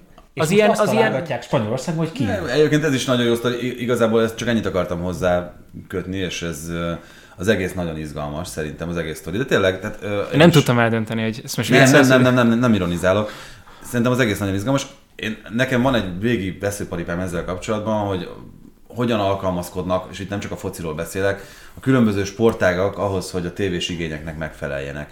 Erre szerintem a legjobb példa az az öttusa az elmúlt években, de a birkozást is lehetne említeni, amelynél folyamatos szabályváltoztatásokkal próbálták minél izgalmasabbá, meg minél jobbá alakítani a dolgot, miközben szerintem ezek a sportágak, és ide a focit is felsorolom, arra nem jöttek rá, vagy azt értelmezték borzasztó tévesen, hogy nem ahhoz kell alkalmazkodni, hogy te izgalmasabbá tedd magát az eseményt, hanem a nézők számára kell izgalmasabbá tenni az eseményeket. Tehát, hogy én azt hiszem, hogy a focinál is akár lehet ilyen szélsőséges változtatásokat is eszközölni, mint amiket most pikék csinálnak, de a legjobb példa erre a darts szerintem, aminél nem kellett szabályt változtatni, nem kellett valami hatalmas dolgot kitalálni, ki kellett találni egy olyan közvetítés folyamot, amit a nézők magukének tudnak érezni és élvezni tudnak, mert annyira szépen adják el az egész produkciót, annyira átgondoltan mutatnak meg minden képet, hogy te azt tudod élvezni. És pontosan szerintem itt van a lényeg, meg ezen van a hangsúly, hogyha ezt te úgy fogod, hogy abba az irányba tolod, hogy 10 perceket hosszabbítasz a mérkőzésen, és ezzel próbálod visszaadni azt az időt, amit egyébként fetrengéssel vagy időhúzással töltenek a csapatok, akkor az nem jó irányba fog vezetni. Hogyha a játékvezetői szemléletet úgy alakítod át, hogyha valaki húzza az időt, akkor azonnal sárga. Hogyha még egyszer, akkor piros. És akkor utána erről szépen leszoknak. Azzal szerintem pörgősebbé tehetők a meccsek, amivel, tehát hogy én azt csak annyit akartam mondani, és ez a, ez a konklúzió az egésznek, hogy ha jobban eladott közvetítéssel megpróbáljuk magukat a foci meccseket egy kicsit pörgősebbé tenni, akkor az lehet, hogy a fiatalok számára is izgalmasabb, meg eseménydúsabb lesz, mint ez a jelenlegi ö, idő, ameddig ez, ez az egész dolog átmegy, de ezek az elképzelések, ezek meg azért jók, ezek a radikálisak, mert ezekből szerintem nagyon sokat tanulhat a mainstream futball is. Hogy mi az, ami működik, vagy mi az, ami... Sokat. Hozzáteszem, ami nekem kevésbé- ez a... Akár, bocsánat, akár- közvetítési megoldásokat is. Tehát, hogy azt mondani, hogy igen, ezt ebből a szemszögből, és itt egész apróság. Nem, ezek, ezek, tehát ez még amatőr a maga az egésznek a kivitelezése. Van olyan, hogy lemaradnak egy gólról, mert a rendező úgy vált kamerát abból a három Persze. kamerából, amit amúgy Csak azt mondom, használnak. hogy simán elvezethet olyan ötletekhez, amik egyébként Itt az ötletek nem maguk abban, abban ö, nagyon radikálisak, hogy hol megy, tehát hogy Twitchen ma normális egész pályás, na szóval egy klasszikus foci meccset nem látsz, ahol a fiatalok ugye a legtöbbet vannak. Egy, kettő, bevonják a döntésbe az embereket. Tehát, hogy konkrétan meg lehet szavazni azt, hogy ki hogyan játszol. Most nem lehet, hogy hülyeséget mondok, de vannak konkrétumok, amikben szavazhatnak a, a szurkolók, hogy, hogy mik legyenek mondjuk a szabályváltoztatások. Azt hiszem ezt bocsánat, De miért olvastam. nem vezethet ez oda, mondjuk, tehát most csak így az ötletek szintjén tényleg itt lehet teljes nonsens, amit mondok, hogy akkor ezt átvéve azt mondják, hogy a kapufának különböző részeibe szerelnek olyan kamerát, amikkel csak Twitch-en tudod követni az eseményeket, és azzal mondjuk meg tudsz nézni olyan 16-oson belüli jeleneteket, amiket egyébként még ezek a nagylátószögű szuperkamerák sem feltétlenül tudnak behozni, mert ők nem kettő méterről veszik az eseményeket, ahonnan ezek a kamerák dolgoznak, hanem a stadion valamelyik felső pontjáról. A bundásban volt ilyen törekvés, nem? Hogy ott volt... Sok, de azt mondom, hogy, hogy ez, ez, ez pont erre jó, hogyha tehát minden kísérletezésnek híve vagyok, annak nem vagyok feltétlenül híve, hogy ezek a kísérletek, ezek a, a legnagyobb ö, eseményeken történjenek. Tehát az egy marhaság szerintem, hogy játszanak egy bajnokságot valahogy, meg a, a top futballt valahogy, most nézzük a bajnokok ligáját, ahol mondjuk ö, amikor szerkesztünk műsort, akkor úgy készülünk, hogy az első fél időnél kettő, a másodiknál négy perc hosszabbítással számolunk alapesetben, mert a szerkesztők így dolgoznak, és aztán jön egy világbajnokság, a bajnokok ligája szezon befejezése után, és ott az első fél időben az átlag az 7 perc, a másodikban meg 9 a hosszabbításban. Tehát szerintem az, az teljes abszurdum.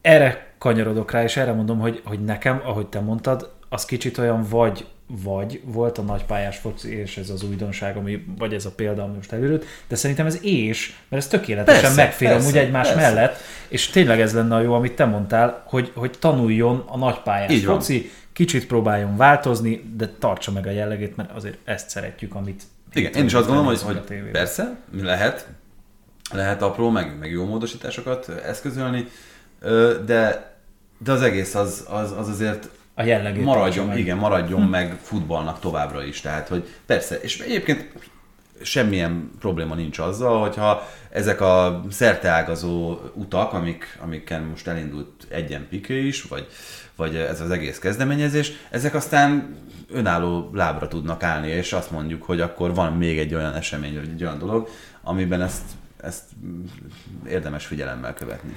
Meglátjuk. Egy, egy utolsó dolog, ami ezzel kapcsolatban fontos szerintem, hogy amit Piqué közvetít, az ingyenes. Uh-huh. És Angliában egyre inkább kezd el harapózni a dolog, ahogy hallom, hogy ö, ugye három különböző dologra kell előfizetned, és még úgy se látod feltétlenül a csapatod meccsét, mert a három órás sávba került, ami nekünk ugye a szombat négy órás, és hogy egyre inkább ki van a, az embereknek a Hócipője van. hócipője. Tele van a hócipő. Ki van a hócipője Ja. az ablakba. Ha már Anglia. Igen. Igen, azért volt két Egy meccs. óra, egy perc. Igen, ez szép, szép. Akkor címszavakban. United City 1, 2, 1. Les volt, nem volt les? Break on here for United. One through the middle. Flag stays down. Fernandez! Flag goes up. Flag goes up. And Bruno suggesting that that's a mistake. Tivi, te voltál a kommentátor. Igen, felmondtam, hogy Nem, beszéltem azóta több emberrel, és, és elég sok különféle véleményt gyűjtöttem be. A többség az azt mondta, akik értenek nálam jobban hozzá, hogy les volt. Én is inkább ebbe az irányba hajlok. Méghozzá azért, mert, és egy kicsit itt most nem akarom nagyon messzire elvinni ezt, a, ezt az egészet, de kicsit talán összefüggésben van az angol gondolkodásmóddal és az angol precedens joggal ez az egész. Általában a labda megjátszására tett kísérletet, azt akkor szoktuk elfogadni, feltételezni, megadni, hogyha a játékos lendíti a labda felé a lábát, vagy a fejével rámozdul a labdára. Itt ugye ez nem történt, rásprintelt a labdára Marcus Rashford, ami ugyanúgy értelmezhető aként, hogy ő ezt meg akarta játszani, ezt a labdát. Ez az egyik. A Match of the Day-ben például ott az ottani szakértők ezt mondták, ö, egyebek, mások mellett az az Ian Wright is, aki ugye csatár nézi ezeket a dolgokat, hogy pont a játéknak azt a szépségét veszi ki, vagy azt a művészetét, amit Akanji gyakorolt azzal, hogy nagyon okosan lesre állította Rashfordot. Tökéletes időben, ütemben állt meg, őt lesre is állította, és ez a les ez nem aktivizálódott, vagy aktiválódott, miután a második hullámban érkező Bruno Fernandes volt az, aki ezt az akciót befejezte. Tehát mind a kettő mellett lehet érvelni. Ö, elsősorban azért, mert azt gondolom, hogy Ederson, Akanji, ha nincsen lesen Rashford nem így mozog, ebből kiindulva annak a pártján vagyok, inkább, hogy les volt, de Innentől kezdve nem is biztos, hogy a labda megjátszására irányuló mozdulat a legfontosabb, hanem az, hogy befolyásolta vagy nem befolyásolta Akanji és Ederson mozgását. Fernandes lövése előtt szerintem konkrétan már volt egy olyan pillanat, amikor a két United játékos nagyon közel volt egymáshoz. Volt egy nagyon jó hátsó kamera, hogy Ederson nem tudhatta, hogy melyikük fog lőni. És ezáltal szerintem nem lehet nem les. igen, Tehát, hogy ez effektív megtévesztés volt, szerintem. Igen, ö, csak tényleg még, még egyetlen gondolat, ez, azt viszont el kell fogadni, hogy a szabály szövegezésében és értelmezésében benne lehet ez a megoldás. Tehát, hogy, hogy nem mondhatjuk egyértelmű játékvezetői hibának szerintem, és ez egy, ez egy nagyon-nagyon lényeges dolog. Érezhetjük úgy, meg mondhatjuk azt, hogy a játék szellem alapján lehetett volna így is, úgy is dönteni, és mi azt mondjuk, hogy sokkal inkább így kellett volna. Én ezt, ezt az álláspontot képviselem ebben, de képes vagyok elfogadni azt az érvelést, hogy a szabály megszövegezése az megengedte, hogy ezt a gólt ezt érvényesítsék. Megengedte, hogy elcsalják. Hogy elcsalják.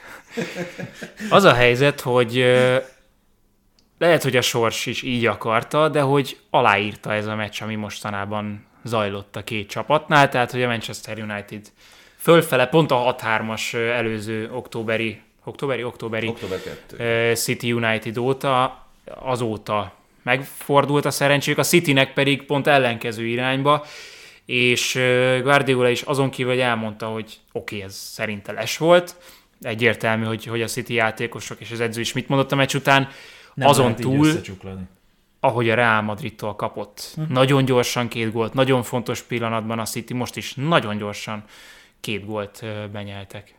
Olyan ez, mint egy visszafordíthatatlan folyamat. Kicsit a Real meccseknél is mindig ez volt az érzésem, és itt is megvolt ugyanez a, a gondolat a fejemben, hogy annyira drámaian jött ez a pillanat, és azzal, hogy ez nem egy tiszta helyzet volt. Kicsit a gondolatok a, játék, a City játékosoknál akár még beleragadtak abba a gondolatba, hogy gyerekek, ne szórakozzatok már, abban a pillanatban jött a második. Tehát, hogy, és ugyanez volt tényleg tavaly a Real Madridnál nekem ott a, a nagy fordításoknál, hogy, hogy valahogy így meglökték azt a, azt a kis hógolyót, és biztos, hogy lavinaként ér a, a hegy aljára.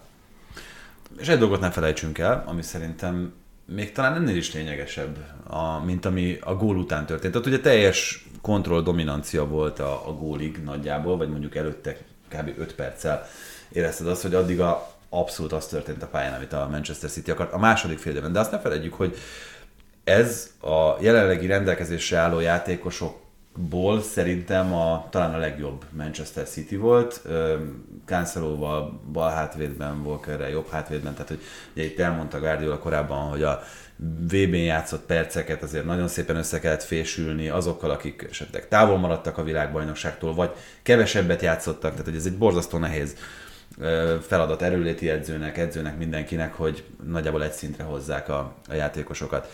Felrakta mindenfajta csavarás, csűrés nélkül a, a legjobb Manchester City-t, és ezt tudta úgy megfékezni az első fél időben a Manchester United, Egyébként Fred nagyon okos játszatásával és De Bruyne szinte teljes kikapcsolásával és blokkolásával, emberfogással védekezett rajta Fred, ami szerintem óriási dicséretet érdemel, mert ezt a Manchester City-t, ez pont, nem tudom, beszéltünk, talán nem beszéltünk róla múlt héten, hogy Ben Minek volt egy, egy hosszabb nyilatkozata arról. Valahol beszéltünk. Hát lehet, hogy csak bent a stúdióban, hogy hogyan lehet megállítani ezt a Manchester City-t, és mi azt mondta, hogy gyakorlatilag szerinte Hollandot úgy lehet csak kikapcsolni, hogy három belső védő, és egyébként kettő figyeli folyamatosan, hogy De Bruyne-től, Bernardo Silvától ne érkezzenek a passzok, hogy ott a passávokat zárja, és középen még egy ember Hollandra figyel folyamatosan. És a Manchester United bebizonyította, hogy ezt négy védővel is meg lehet oldani. Ö, szerintem... Most Sóval egy- belső védőként. Sóval belső védő, így van. Tehát ö, amellett, hogy hogy érdemes erről beszélni, amiről itt az előbb ti beszéltetek, hogy hogyan csuklik össze a Manchester City. Érdeke, érdemes arról beszélni feltétlenül, hogy most ott az a gól az, az hogyan változtatta meg a meccs dinamikáját, hogy szabályos volt, nem volt szabályos, de ha ezekről beszélünk, akkor emellett mindenképpen meg kell említeni azt is, hogy Tehág mesterben nagyon jó volt, működött, és talán még azt sem túlzás állítani, hogy meg, sikerült meglepnie Guardiolát valamelyest, mert az első félidő az inkább a United. Az első fél időben, igen. Aztán a másodikra ez, ez megváltozott, de hát tudjuk, mi lett a vége. Mm, szerintem ennyit erről, uh-huh. Mert Rashfordot még ki lehetne emelni, de szerintem Rashfordnál is félelmetesebb formában van Martin Ödegor. Akkor mindegy, még volt egy fél, egy fél gondolatot még vissza, mert itt a, az adásleírásban ugye volt egy ilyen felvetés, ami nekem nagyon tetszett, hogy a, a City csak azért tűnik-e sebezhetőnek, mert ilyen az Arsenal, és ez egy, egyébként szerintem jó kérdés a Manchester City megítélésénél, mert igazából azért szerintem a válasz igen, mert öt ponttal van kevesebbjük, mint tavaly ilyenkor a, a, a tavalyi City ellen is vezetne az Arsenal. Tehát leginkább, és végül is akkor ez a kettő így összefügg, hogy, hogy már tovább lépünk, hogy amúgy nincs akkora probléma a Manchester City-nél. Nem, szerintem sincs. Az a helyzet, hogy, hogy hát ez az Arsenal, ez, ez minden várakozást felülmúl. Nekem a, ö, mi volt ez? Szerintem a Soton meccs után, de lehet, hogy a Soton előtt nem tudom melyik volt az a City bajnoki, lehet, hogy ott mondta Gündogán a meccs után. Az utána. Az, itt, az a Southampton meccs után mondta, hogy az érség hiányzik az előző évekhez képest. Az előző évekhez képest valami nincs meg. Az Tehát, az konkrétan ezt- van, amúgy. Igen, Hogy igen, igen, ez igen, a igen, igen, igen.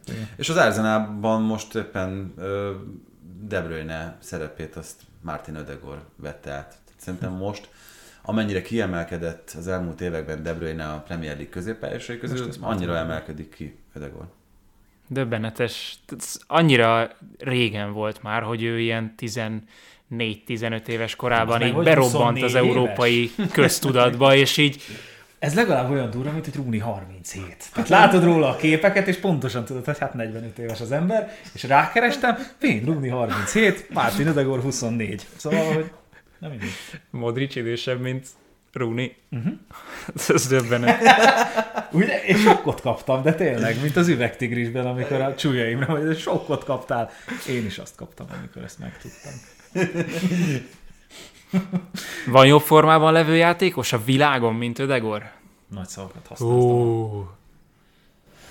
Hát nehéz most olyat mondani, aki egyértelműen jobb formában van, meg hát Ödegornál azt nem szabad elfelejteni, hogy milyen hatással van ő a csapatra, hogy a csapatkapitányként látszik, hogy ezt a felelősséget is élvezi, amit rátettek a vállára.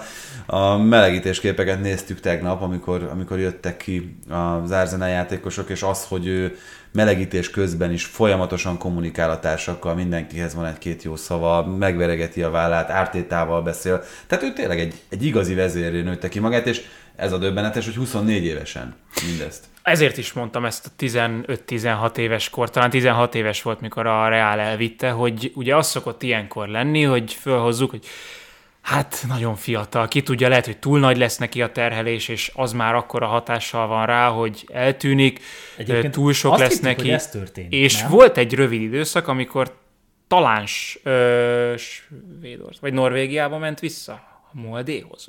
Nem is tudom pontosan. Volt egy olyan kitérő, amikor azt hittük, de lehet, hogy valami svájci volt ez. Biztos a Sociedad előtt volt.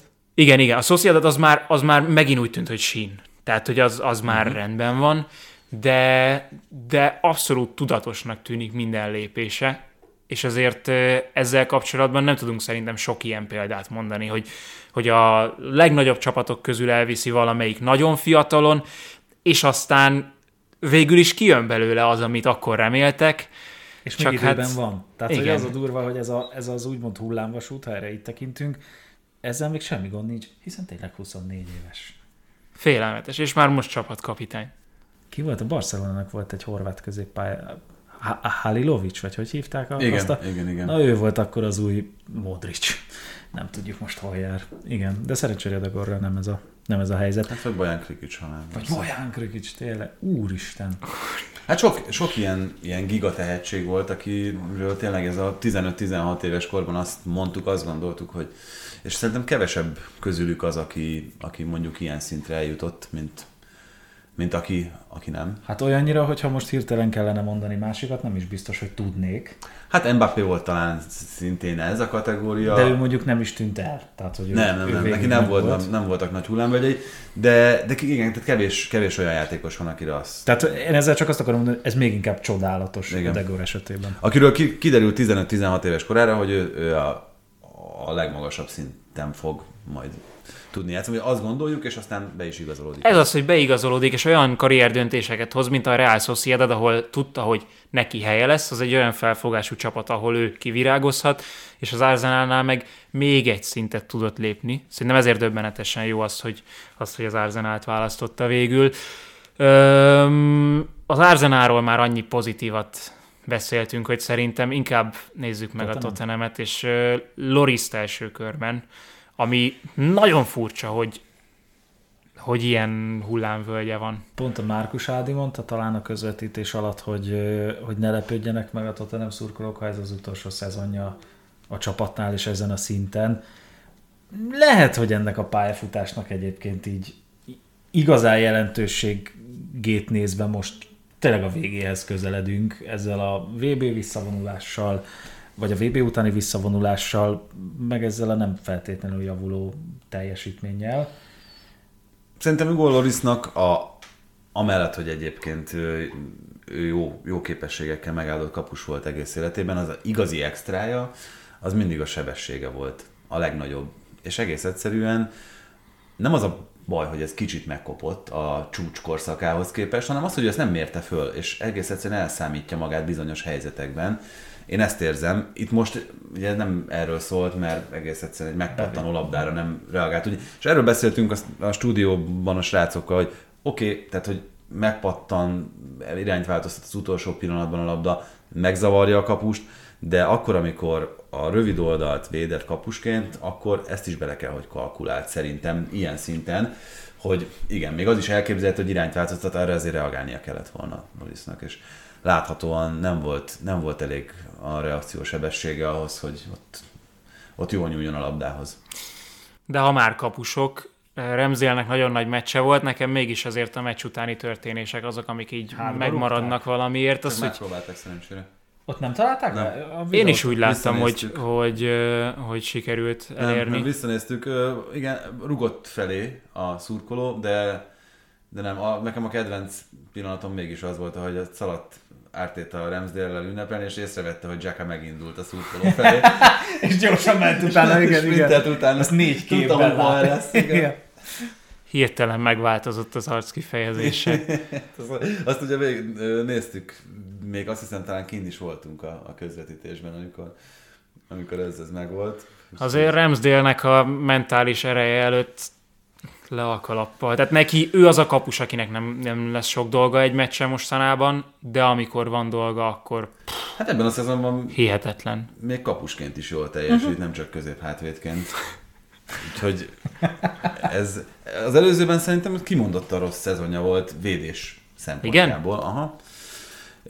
Most, most meg nagyon, nagyon sok fontos mozdulata van. Ugye hét védése volt ezen a tegnapi napon a Postchat XG-t, azt ki majdnem két és féllel védte felül, úgyhogy igen, ez, és ez a, lehet nagyon sok oldalról meg irányból dicsérni ezt az Arzenát, de nyilvánvalóan ez, ez már egy ilyen kicsit mondhatom bajnokok szerencséjének is, hogy amikor tényleg mindig van valaki, aki, aki hozzátesz valami olyan extrát, és itt, és itt valóban extra teljesítményekről beszélünk, akkor, amikor Ödegorról beszélünk, akkor, amikor a, az eddig csereember, most tegnap nem volt jó meccse, de Enketiáról beszélünk, hogy ő is beállva hozza a fontos gólokat.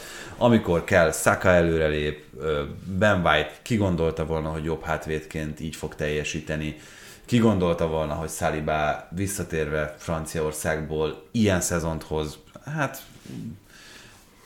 én most már, most már a, teljesen nyilvánvalóan azt gondolom, messze a végétől is, hogy, hogy itt, itt a főesélyes teljesen egyértelműen az Arsenal. És ebben milyen brutális edzői munka lehet, hogy ezeket úgy adagod a játékosoknak, hogy ne higgyék el korán, de kezdjék el hozzászokni, játszanak úgy, mint azok, akik, akik igen, mi vagyunk azok az első számok, úgyhogy egyébként kalapemelés Remsdale teljesítménye, vagy tűrés határa előtt, és Árteta munkája, az, az valami egészen Volt kitől tanulnia, de hogy ne legyen teljes az öröm az Arzenálnál.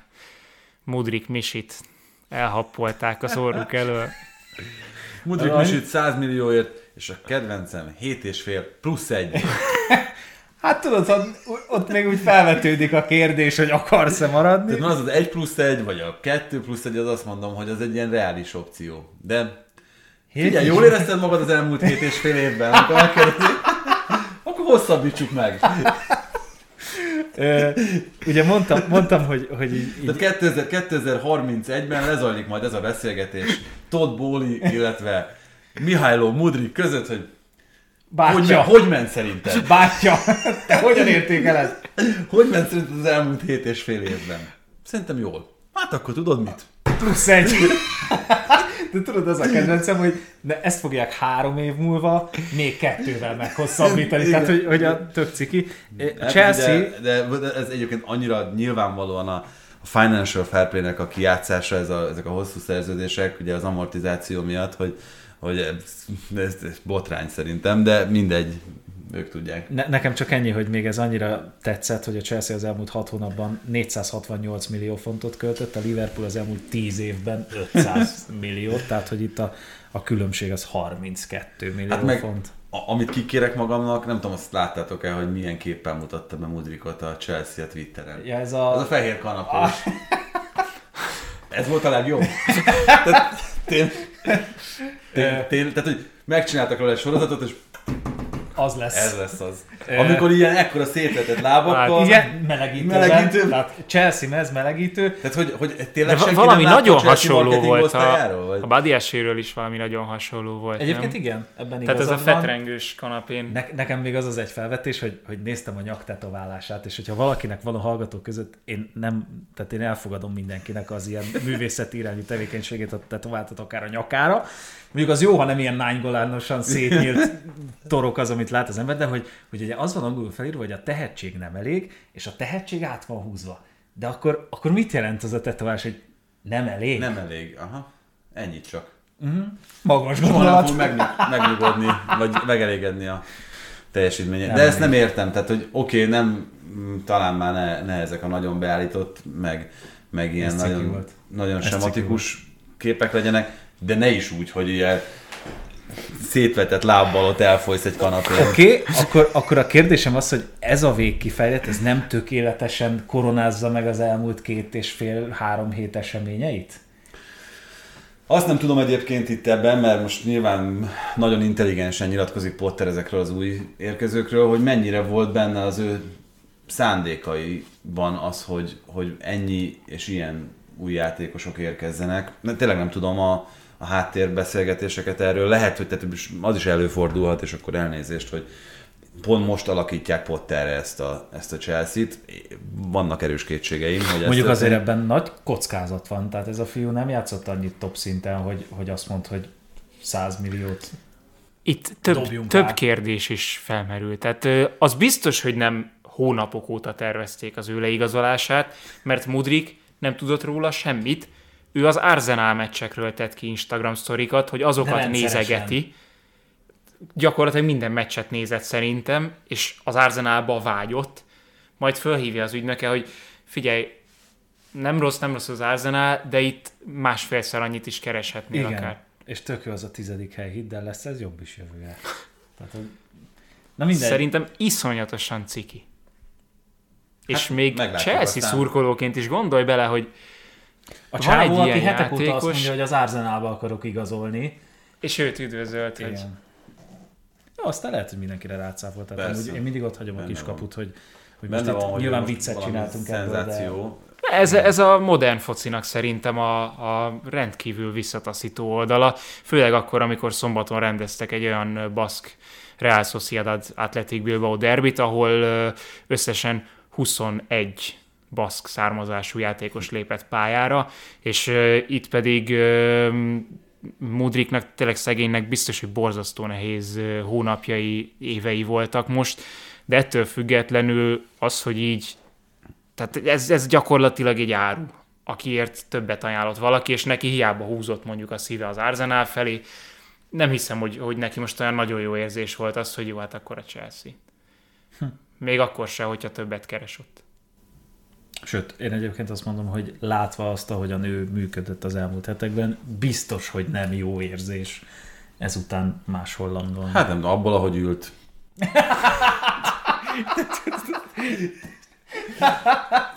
Nekem inkább ez melegítő, mert ez berakva a gatyába, ha jól emlékszem. Ah, igen, Nagyon igen. kellemetlen kompozíció. Vigye, csinálunk rólad itt egy ilyen képet, és az lesz a mostani adásnak. De gyertek, akkor Tibivel kettesbe tudod. Jó, jó, jó, azt Én nem ülök le. Na jó van, egy óra, egy óra 23 percnél járunk, úgyhogy lassan berekeztjük, de nagyon jó lesz a kínálat a héten, már a Bundesliga is újraindul, pénteken Hála egy. Leipzig Bayern München meccsel, úgyhogy ezért uh, elég az korrekt lesz a péntek esti kínálat ott is, meg a hétvégén. Mást is játszanak, úgyhogy nézzétek, hallgassátok azokat is, meg a teljes terjedelmet is. Vitya, köszi szépen, én köszönöm a meghívást. ennyi időt rááldoztál a teljes terjedelemre, mert ez jó sok volt. Nektek meg a figyelmet köszönjük. Sziasztok! Sziasztok! Sziasztok!